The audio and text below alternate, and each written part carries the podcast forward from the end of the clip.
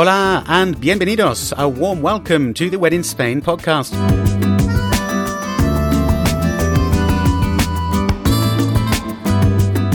Yes, we're back again after, well, a little bit of a delay, a little bit of a hiatus. Um, uh, big apologies for that. I've been away in the U K. I've been super busy with work. And, uh, well, as many of you listeners know, this is a passion project of mine that I do in my free time. So uh, until such a time comes that I can afford to scale down my full-time job and dedicate more, more time to the podcast, uh, Patreon, uh, hint, hint, I'm afraid, yes, it's, I've been absolutely flat out lately. So hence the delay in bringing you the latest episode. We're back into the routine now. I, from now on, there will be a regular weekly episode. I've got tons of episode ideas lined up. I've got guests lined up for future episodes as well. So don't worry. If you were wondering what had happened, if I'd disappeared or I'd stopped podcasting, no, I'm still here. And uh, normal service has been resumed. If you're new to this podcast, a warm welcome. Uh, just to say that this is episode number fifty-one. I don't normally kind of number the episodes as such, really. If this is the first episode you're listening to, do check back uh, all of the other, the back catalogue of uh, other episodes. And, uh, well, what is it all about? If you're not sure, fairly obvious. When in Spain pretty much does exactly what it says on the tin. It's a weekly podcast where I try and bring you a little slice of Spain right into your ears. I'm going to look at my observations on life in Spain, culture. If you look back to the previous episodes, we've got a real mixed bag of different things about Spanish uh, life and culture and living and working and indeed travelling in Spain. So what have I got coming up for you guys in this episode? Well, I'm going to try, attempt to answer or at least tackle the age-old question of Madrid versus Barcelona. Which is better? And no, I'm not talking about football, although I do have a f- Spanish football episode in the planning stages. So keep your ears peeled for that. Um, but no, we're going to be comparing the cities of Madrid and Barcelona. I'm going to be looking at the differences between them. We're going to be looking at food, the uh, atmosphere of the cities, the geography, what the cities are like to live in. If you're thinking about coming to live and work in Spain and you're kind of uh, torn between Barcelona and Madrid, hopefully this episode will help you make up your mind. It's a very difficult thing to sort of say, yes, one is better than the other. It really does depend on what you're looking for. Now, to help me answer this question, I was lucky enough to interview Daniel Welsh. Daniel Welsh is a podcaster, writer and blogger and a former English teacher. But why Daniel? Well, Daniel has the good fortune to live really in both cities simultaneously.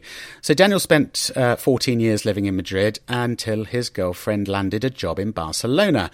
So he re- relocated with her to Barcelona not that long ago. But he kept on his apartment in Madrid and now he divides his time between the two cities. And he recently, in fact, had an article published on Lonely Planet uh, about this exact topic, uh, comparing Madrid with Barcelona.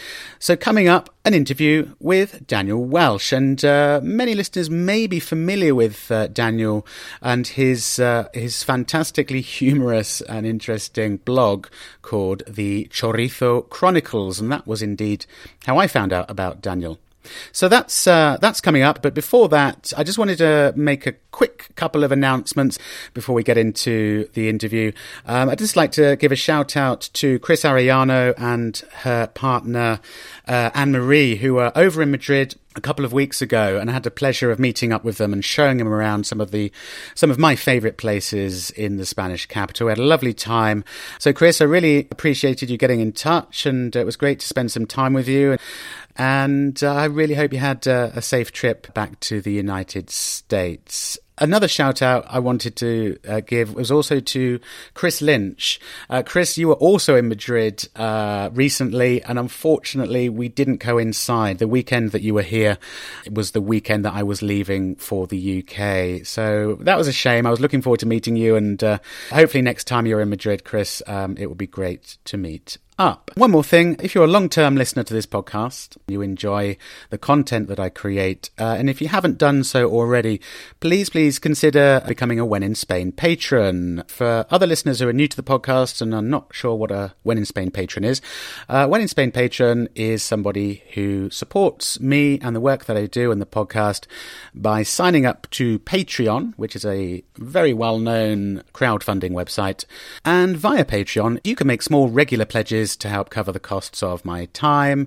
and uh, the costs of putting the show together and getting it syndicated and out to all the places where you can download it. Uh, forty-one patrons at the moment, uh, which is absolutely fantastic. I'm hoping to try and hit fifty patrons, uh, well, hopefully before Christmas. And, uh, well, yeah, you can pledge anything from as little as one dollar or two dollars on a sliding scale. And so if you do think this podcast is worth it, if you'd like to really be a part of helping to secure the long-term future of this podcast and also allow me to dedicate more time to the podcast, then please, please consider becoming a patron. Just a tiny donation each month. It all adds up. It really does make a big difference. And uh, to do that, you just need to head over to patreon.com forward slash When in Spain.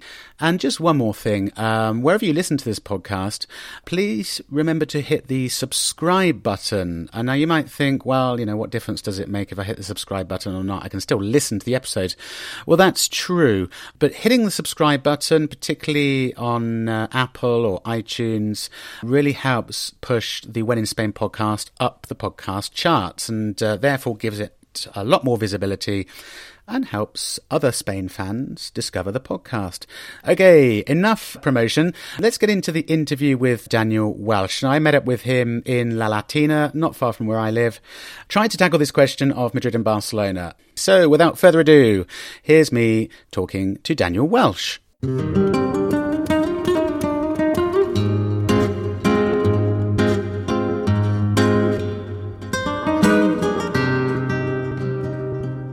Daniel, thanks for joining the When in Spain podcast. Appreciate you taking the time to join us. Thank you for having me, Paul. It's a pleasure to be here in Madrid, in beautiful La Latina neighborhood. Yep, here we are in the uh, right in the center of La Latina, Plaza de Cascorro, the classic, right where they set up the Rastro, Rastro market on a Sunday, but uh, a little bit quieter today. Daniel, just to kick off, you're a, you're a, a writer, a blogger, a YouTuber, and a, an English teacher, but I, I discovered you through your, uh, well, I think it's pretty well known here in Spain, particularly amongst the kind of English-speaking community, the Chorizo Chronicles blog that you uh, started, uh, you said about ten years ago. About ten years ago, yeah, but I started taking it seriously two or three years ago as a serious writing project. I've got articles on there. You can go to expat madrid dot com, and I've got articles on there about any number of things, you know, dating Spanish or Spanish dating British, or, uh, you know, I've got a good one about obscene Spanish expressions, you know, food, events going on. Here in Madrid, everywhere I go, people know me because of the blog. In Barcelona, not so much. Just to say, listeners, uh, it's a very entertaining and uh, humorous read about, uh, well, life here as a... as a non-Spaniard in Spain, I guess. Getting on to what I wanted to talk about, Daniel, is uh, you you have the amazing privilege of basically living in Madrid and Barcelona, kind of simultaneously. Give us a bit of background. First of all, how did you first wind up here in Spain? And then how did you end up, after spending several years in Madrid, kind of semi-relocating to Barcelona and now dividing your time between the two places? Well, I moved to Madrid in two thousand four, I was twenty-one years old, almost twenty-two. Um, it was basically because I always wanted to get out of Arizona. I'm from Arizona in the U S, and it was not working out for me in any way. Um, I broke up with my girlfriend over there. I knew another girl out here who seemed like there might be um, possibilities. So, you know, with my typical young person logic, I thought, hey, let's move halfway across the world for some girl who I barely know. And that could have gone really badly, but in fact it went very well. I started teaching. Um, I spent about ten years teaching English. I started blogging about English and also about Spain. And eventually I was able to start making my my full living from writing and from from you know selling books, selling online courses, and you know doing travel writing. I've contributed to Lonely Planet and to Esquire and to things like that. And yeah, so now that I just work with my laptop, I can be wherever. And when my girlfriend got a job up in Barcelona, this is um, several girlfriends after the first girlfriend. I was going to ask you that. Is this the original girl that you actually came to Spain for? No, everybody asks me that, and everybody hopes that it's going to be the original girl, and that, you know, it was just the one love story that lasted forever. But no, it's um, several girlfriends later. Uh, my current girlfriend, uh, who I refer to as Morena on the blog, for reasons which you can imagine.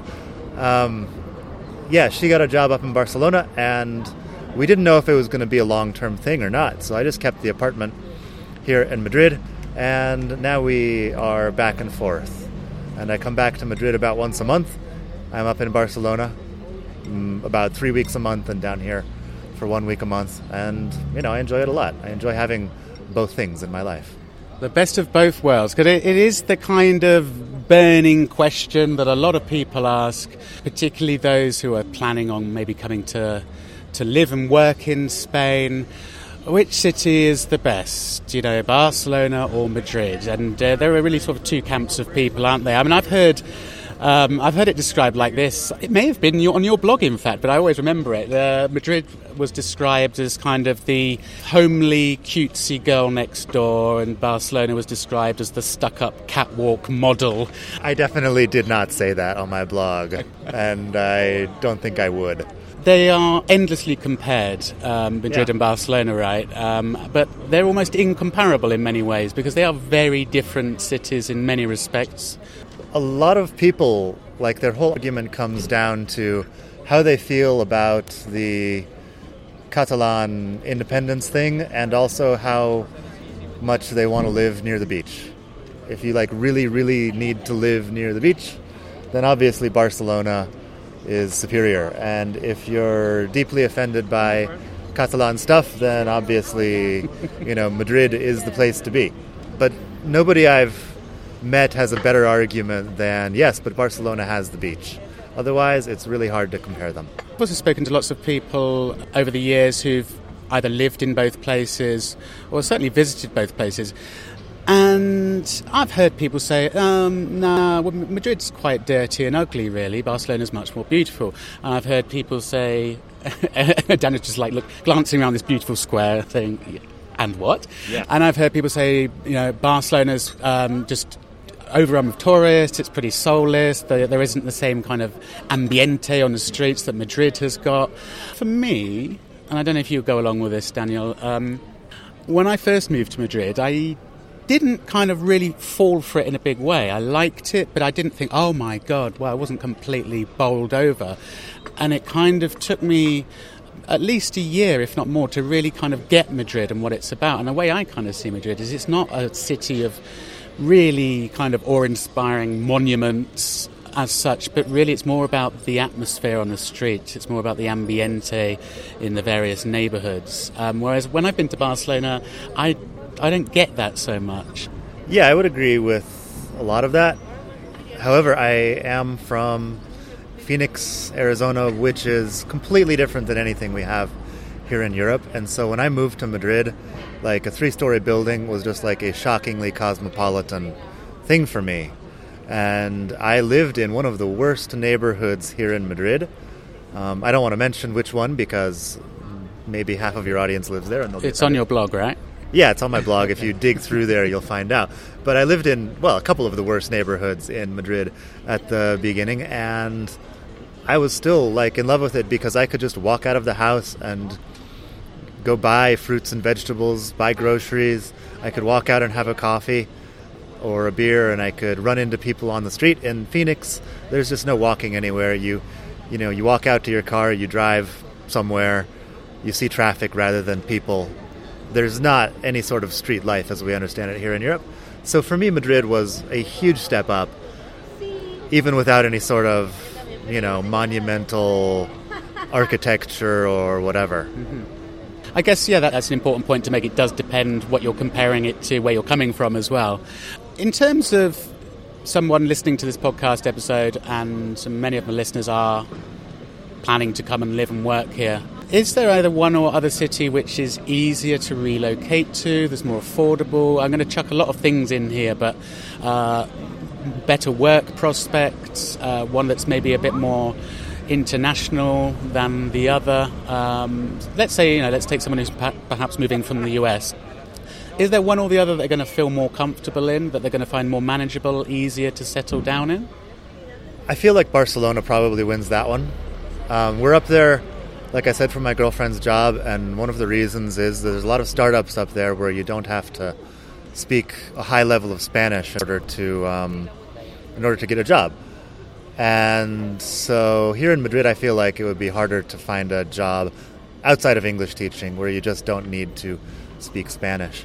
Also, we were talking the other day that we managed to rent two flats there in Barcelona um, without necessarily having to speak Spanish. We had estate agents, real estate agents, whatever we want to call them, mm-hmm. who spoke English. Our landlord spoke English in both cases, and I feel like that would be harder to do if you just came here trying to rent a place and not being able to do it in Spanish here in Madrid.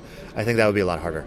I, I would agree with that, actually, because um, that's something I've always noticed in Barcelona. It it is much easier to, to get by with English. Um, and I've noticed even, actually, in fact, you know, I was up in Barcelona two weekends ago, and, you know, my Spanish is fluent, and you can tell when I speak Spanish or that I'm not Spanish. And going into a cafe or a, a bar and ordering something and then being responded to in English, which I felt I was quite surprised, actually, which has never, ever happened to me here in Madrid, I don't think, or maybe very few times. It reminded me a bit of, a bit of um, I don't know if it's happened to you, it happens a lot in Paris. You go to Paris, I try and scrape through in bad French, and they just say, look, forget you, just, just, just speak English, please.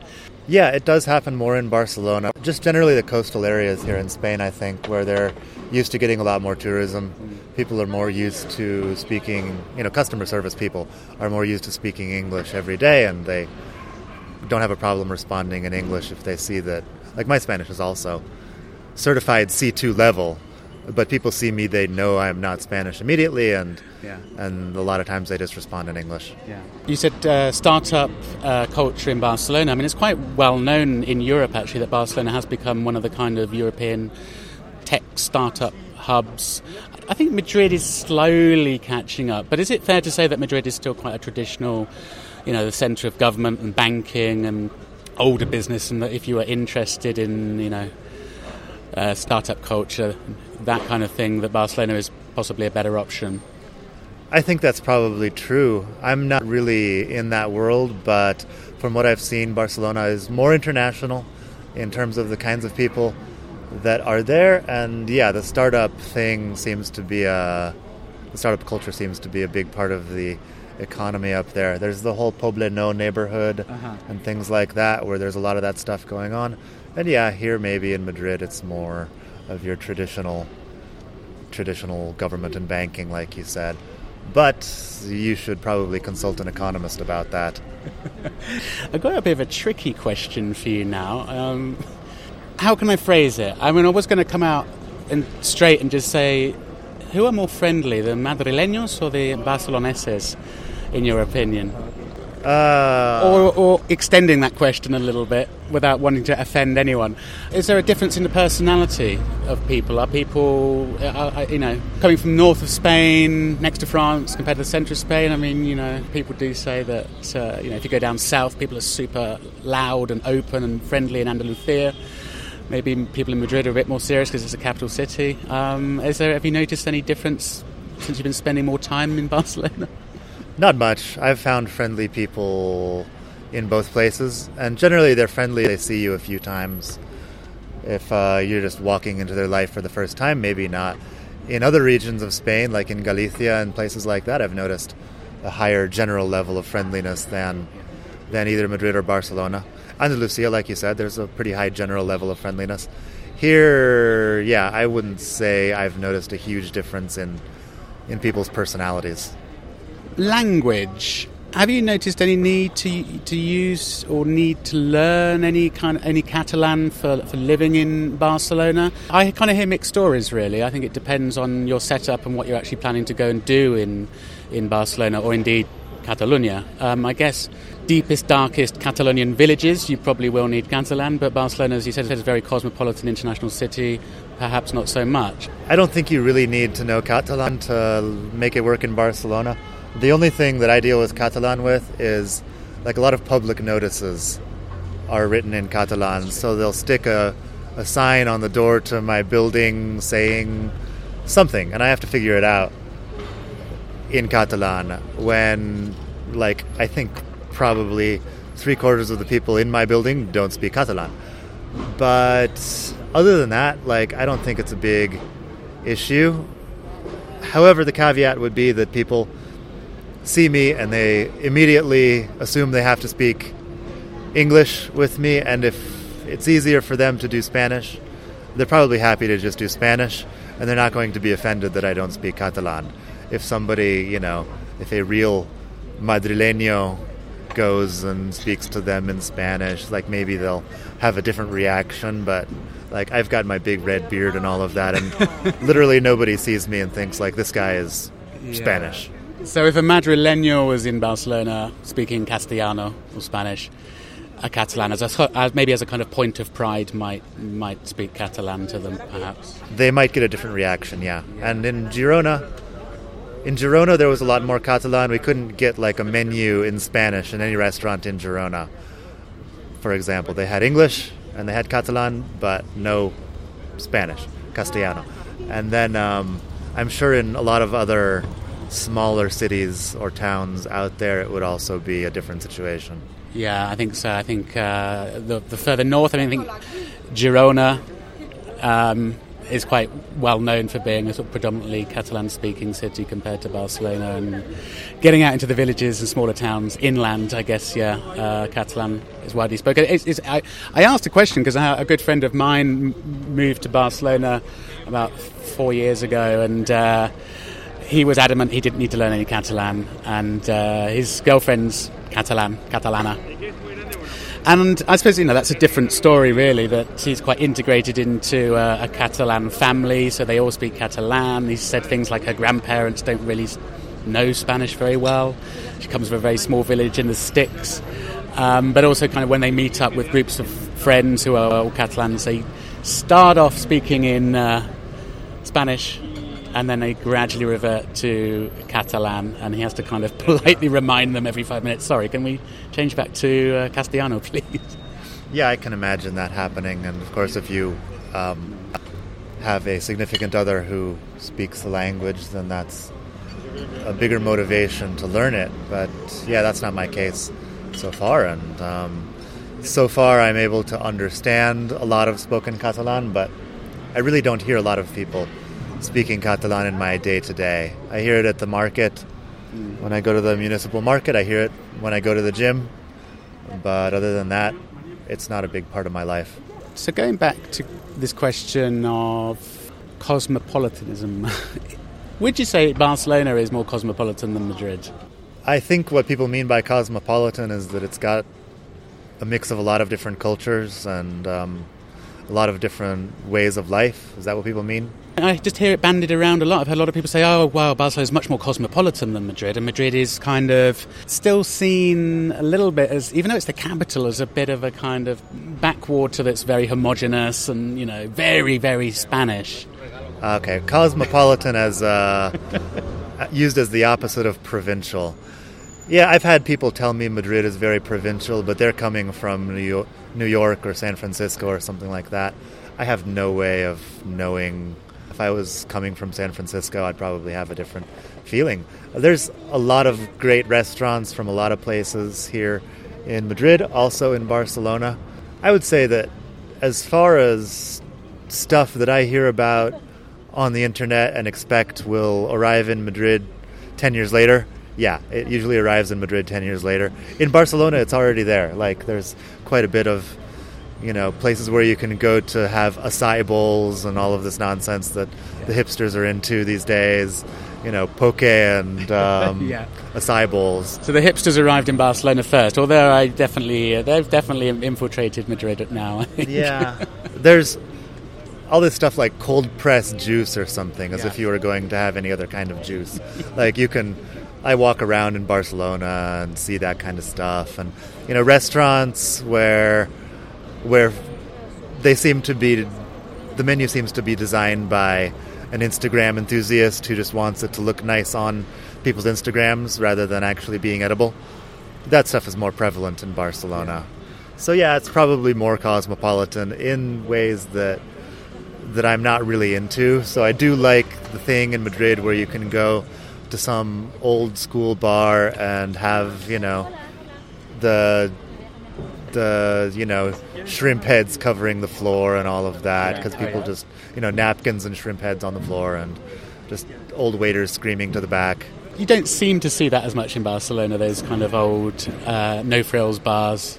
There are quite a few of them, but a lot of them have been bought up by immigrants from other places, and so it's, you know, not exactly the the type of thing we have in Madrid.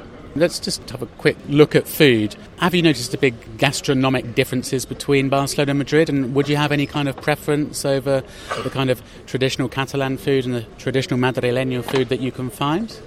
When I think of traditional Madrid food, I think of like callos, which is kind of a tripe stew. I think of the fried squid and cocido madrileño, which is like a, a, a chickpea stew. And these are all things which I like, but I can't say that they're amazing. They're just nice um, once in a while. Whereas the things that are more typical up in Barcelona might be a little bit better, you know, objectively, if you can say objectively about food. Um, they've got the bomba catalana up there, which is sort of a, a croquette made from potato and ground beef. They've got esqueixada is one that I really like.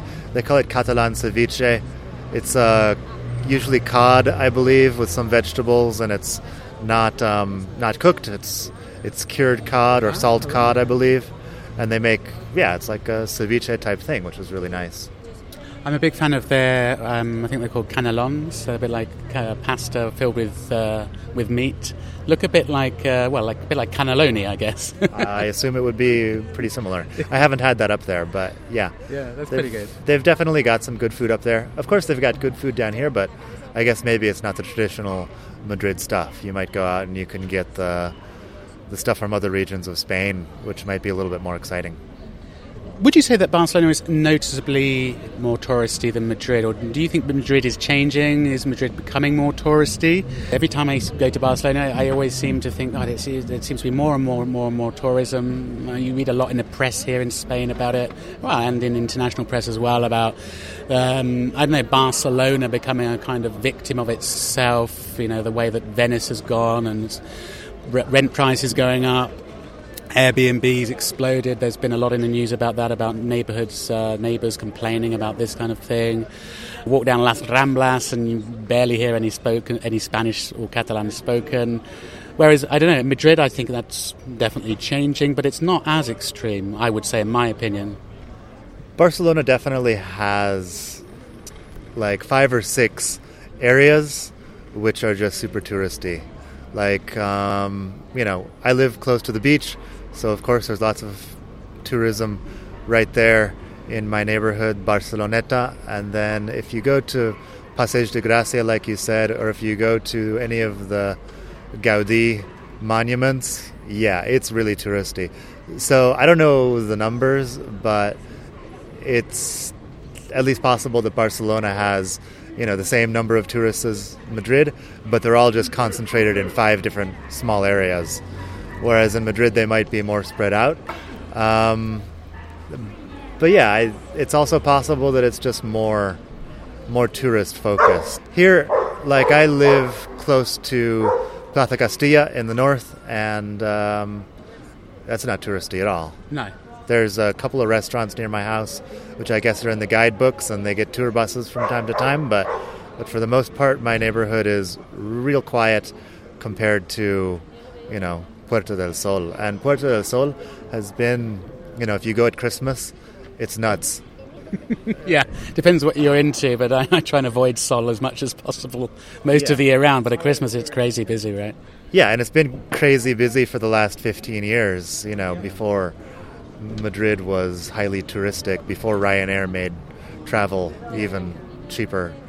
You know, it's just been nuts because people go to Puerta del Sol. Talking physically about the cities, I, I always find, and, you know, I'm a Madrid person. I, I would vote for Madrid every time personally, but we'll come on to that uh, uh, at the end of the podcast. I always find, though, that uh, when I go to Barcelona, it seems a lot more, I don't know, more cared for in a way. I don't know whether the, the ayuntamiento, ayuntamiento there spend more money on doing up the city, keeping it cleaner, making sure their public squares are, you know, really well maintained. Whereas when I walk around Madrid, I mean, at the moment, as you probably noticed, all over the city, they're doing a lot of renovations, widening widening pavements, tidying the place up a bit. But sometimes I do walk around parts of Madrid and think, wow, you know, this is the capital of Spain, and this is a prominent square or a very prominent street, and it all just looks a little bit gritty and unkempt in some places, whereas I think Barcelona, when I walk around the centre of Barcelona, I don't know, it seems like it's a bit more manicured and they look after it more. I don't know. Is that your is that your observation as well? I guess I could agree with that, but it also kind of depends on the neighbourhood. Like in Barcelona, they've got the whole Raval area, which is maybe a bit less uh, well-maintained than others, and here we've got sort of like Lavapiés, which is is a bit similar. Yeah, about the cleanliness of the streets, it also really depends on probably the neighborhood. If you could, uh, if you could take one place from Madrid, Daniel, and plonk it in Barcelona, or vice versa, you know, to try and make the ultimate perfect city for you. Uh, without travelling between the two. Or it doesn't have to be a, a place, it could be an element of the city or the city's life that you could transplant from Madrid into Barcelona and Barcelona into Madrid. Um, what would it be? I wouldn't mind putting Retiro Park in Barcelona, for example, because... And we could put the beach in Madrid, I don't know. But in in Barcelona, like, a lot of the parks just don't have grass for some reason. They're dirt and pine trees, and I have no idea why. I suspect they just don't have enough water to water a lot of grass constantly, but here we've got more green space, and yeah, there they've got the beach, of course. It would be nice to have, you know, more water, open water here in Madrid and more green space in Barcelona. So yeah, Retiro Park to Barcelona and And the beach to Madrid. The beach to Madrid. Maybe put the beach, I would uh, imagine it um, sort of near Lavapiés. Imagine looking down those steep hills in Lavapiés and seeing the, the horizon, the sea. Yeah, I mean, uh, if we could take Arganzuela and just put the beach right there. I could imagine that. That would be pretty cool. Do you have a particular uh, a favourite spot in Madrid and a favourite spot in Barcelona? So, for example, you've come. You're, we're in Madrid. You've come up to Madrid this week. Is there a kind of go-to place that you need to get your fix of in Madrid, and and vice versa when you go back to Barcelona? There's someone somewhere that you particularly like to spend time. I've got about ten restaurants here in Madrid that I try to go to every time I'm here. A lot of them are just up in my neighborhood, though, up near Tetuan, Plaza Castilla, and they're just places I like. Give it, do you want to give a shout out to a couple of them? Casa del Ceviche, for example. I haven't found a lot of great ceviche in in Barcelona, but I've got one right down the street from my house in Madrid. I believe it's Calle del Limonero is where it is, La Casa del Ceviche. Here in the center on Calle Cruz, there's a place called Casa Tony I like a lot. They've got pork ear, which I really appreciate. If you want to try the the callos, you can try the callos there also, and the squid, the boquerones fritos. I like everything there. And yeah, I mean, just uh, there's a few places that are just like cheap and delicious that I like here in Madrid. In Barcelona, usually I just, you know, as soon as I get back, I usually go down to the beach and and walk around a little bit on the beach. I don't know, there are, I like El Bar del Basco, for example, uh-huh. or Taberna Iberia in Barceloneta are two places that I really like. But, you know, they're bars that, you know, I just go and have beer on the terraza, and it's a nice thing to do when I when I get back there. Uh-huh. Well, just before we go, I'm going to have to ask you this. I'm going to have to make you choose between one or the other. If you uh, if you were banished to one city or the other for the rest of your life and you had to choose which one to stay in, obviously with uh, your girlfriend, I'm not, I'm not going to be that cruel and separate you. Which city are you going to go for, uh, Madrid or, or Barcelona? Madrid, but maybe it's just because I spent most of my adult life here. I'm definitely prejudiced on this question. And um, yeah, especially if my my terms of my banishment are that I get to still travel around the community of Madrid on cercanías and buses, and I can go to different places in the mountains out of town and all of that. Then yeah, it's just, I know Madrid so well, and I'd be happy to spend the rest of my life here. My girlfriend might disagree, but um, you know, if I'm the one being banished, my banishment, my rules. Okay, fair enough. That, oh, that's interesting. So your girlfriend, is she is she uh, more of a fan of Barcelona? I think she is at this point, but she also didn't live in Madrid for very long. Okay. So she's got a different perspective than I do. I guess it, uh, that makes sense. I think for me as well, it's sort of, you, you develop that affection for a place that, it's like where you grow up, it sort of always has a place in your heart. It's like, you know, for me, Madrid is my Spanish hometown, really. Absolutely. I wouldn't have stayed here for fourteen years if I didn't love it, so I love it and I stayed, and um, hopefully I'll be able to keep up the living in two places thing for, you know, the foreseeable future, or else, you know, move back here. Who knows? I'm pretty envious because you get to, you get to enjoy the fantastic high-speed AVE train directly between Barcelona and Madrid.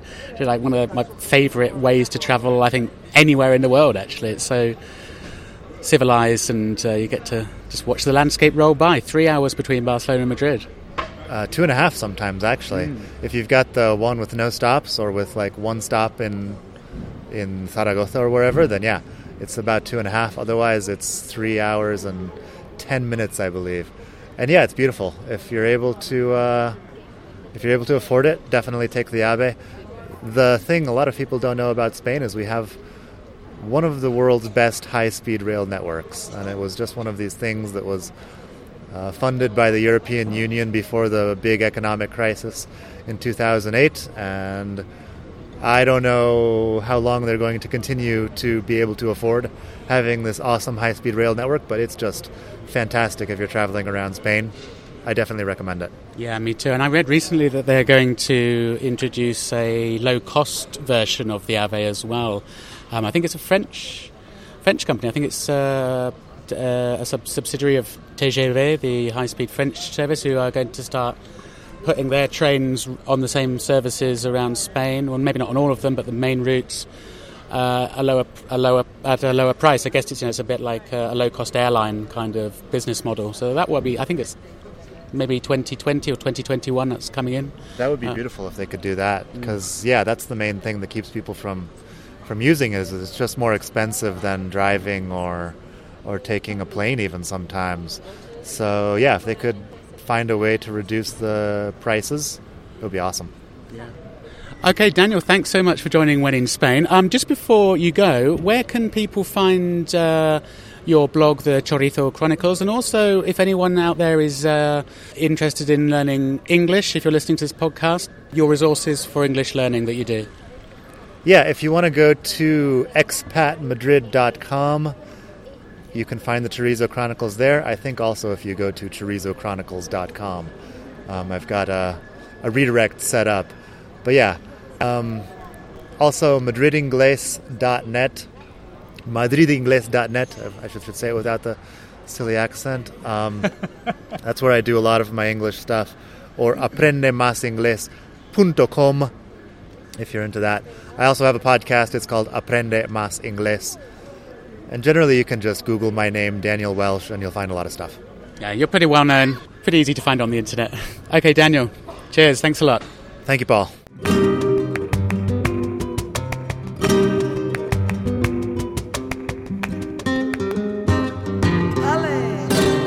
So that was Daniel Welsh. Just a reminder of the websites that he mentioned. Uh, if you'd like to find his Chorizo Chronicles, Uh, you can find that via the website expat madrid dot com, and I'll put links to these in the show notes of this episode as well. And if you're a non-native English speaker listening to this podcast, um, and you'd like to check out uh, Daniel's uh, learning materials and resources for learning and practicing English, head across to his website aprende más inglés dot com. He also has a, a podcast, as he mentioned, and he has uh, videos on YouTube as well. So big thanks to Daniel for taking part uh, in this episode. That will just about do it for this week. Um, just before I go, just to mention, as always, don't forget, uh, When in Spain has got an active Uh, group on Facebook, the When in Spain Facebook group, completely free to join and sign up to. It's a good place to socialise with other When in Spain fans, ask questions, post any interesting articles or photos or anything like that that relates to Spain. When in Spain also has a presence on Instagram, so if you're into photography, I try to post uh, nice, pretty photos of Spain uh, as often as I can. And uh, we're also on Twitter. And if you'd like to get in touch with me directly for any reason, um, you can do so by emailing me at wheninspain one, that's wheninspain number one, at outlook dot com. So if you have any feedback about the podcast, if you have any episode ideas or anything like that, please feel free to get in touch with me via email. Big thank you to all listeners who have already emailed me with program ideas and suggestions for future episodes. I have taken them all on board. I've got them all written down. I've probably got enough episode ideas to last me for another year at least. Um, but do bear with me. Uh, I am in the process of, you know, putting, the, uh, of planning them, of researching them and uh, putting them together. Um, so thank you. Please Please do keep sending your ideas through. Just after you finish listening to this podcast, if you do anything, please do one of these three things, or all three if you like. That is to hit the subscribe button wherever you listen. That is to have a think about becoming a When in Spain patron. Just a dollar down a month. What's that? twelve dollars a year to uh, help support this podcast. And head across to the When in Spain Facebook group and uh, sign up there. Become a member of the When in Spain Facebook group uh, if you haven't already done that. Uh, I'm going to get going. I've got a wedding to go to tomorrow in Malaga. Me and Karina are heading down to a wedding uh, down there tomorrow. So I've got to go and iron a, a shirt and uh, find a tie.